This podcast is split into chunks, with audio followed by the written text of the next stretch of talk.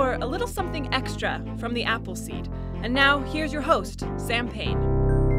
It's such a pleasure to have you with us for a little something extra here in the podcast. Just about every day, we bring you a full hour long episode filled with stories for you and your family, and also a little something extra, usually inspired by something that we brought you in the full episode. In today's full hour long episode, we brought you a generational story, a story about Sarah, the daughter of storyteller Syd Lieberman. And this is also a story that deals with generational relationships. Do you have something special that reminds you of your parents or grandparents, maybe a piece of jewelry or a letter? Or does your family have a family heirloom that's been passed down from generation to generation?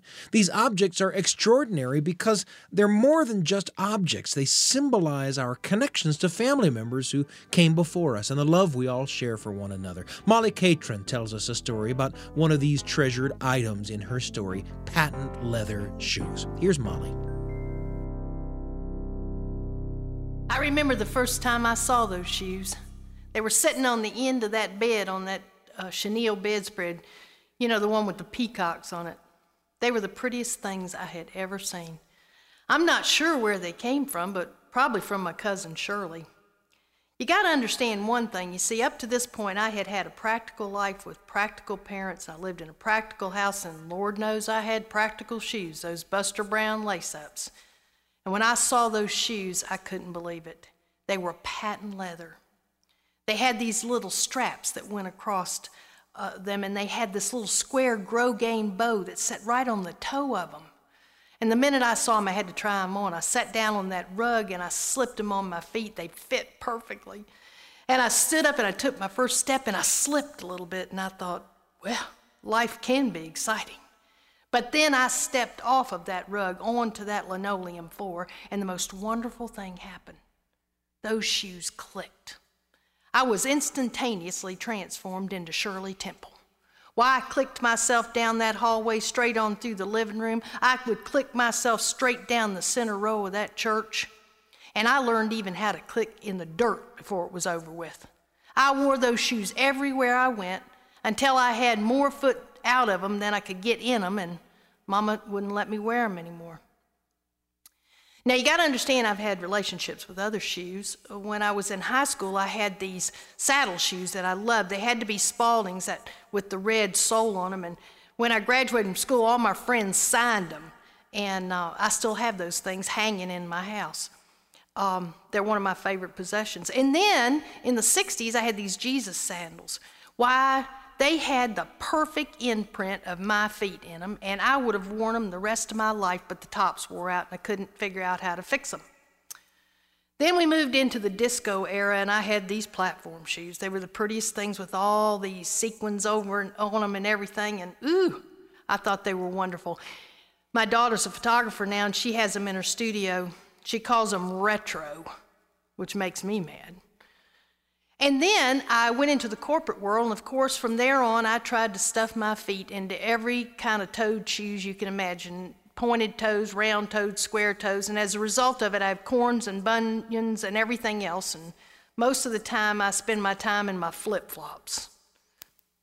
Well, one time, my oldest granddaughter, when she was little, was staying with me, and she was spending the weekend, and her mom and dad had bought her there. And when it came time for me to take her to church, I realized they hadn't brought her any shoes. And so I was looking around to figure out what to do. Now, it wouldn't have been any problem if she went barefoot to my little church if it were summertime, but I was worried about her going out in the cold in the winter. So I was lamenting what to do about the shoes, and she heard me and she said, finally, she said, Nana, I'll wear your shoes. And I said, Oh, baby, you can't wear my shoes. They're too big. You'll fall down. And she said, No, I'll wear the other shoes.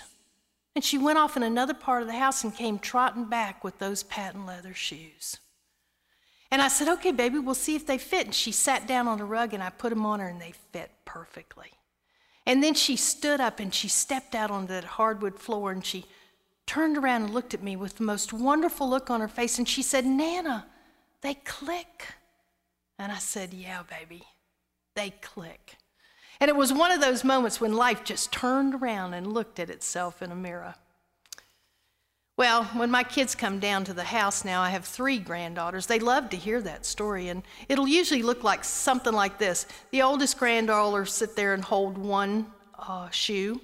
The, the middle granddaughter will hold another one, and the youngest one will just sit there with longing look on her face, and they'll listen to the whole story. And at the end of it, the oldest one would say, Oh, Nana, save those shoes for my daughter. And then the middle girl would say the same, Yes, I want them for my daughter.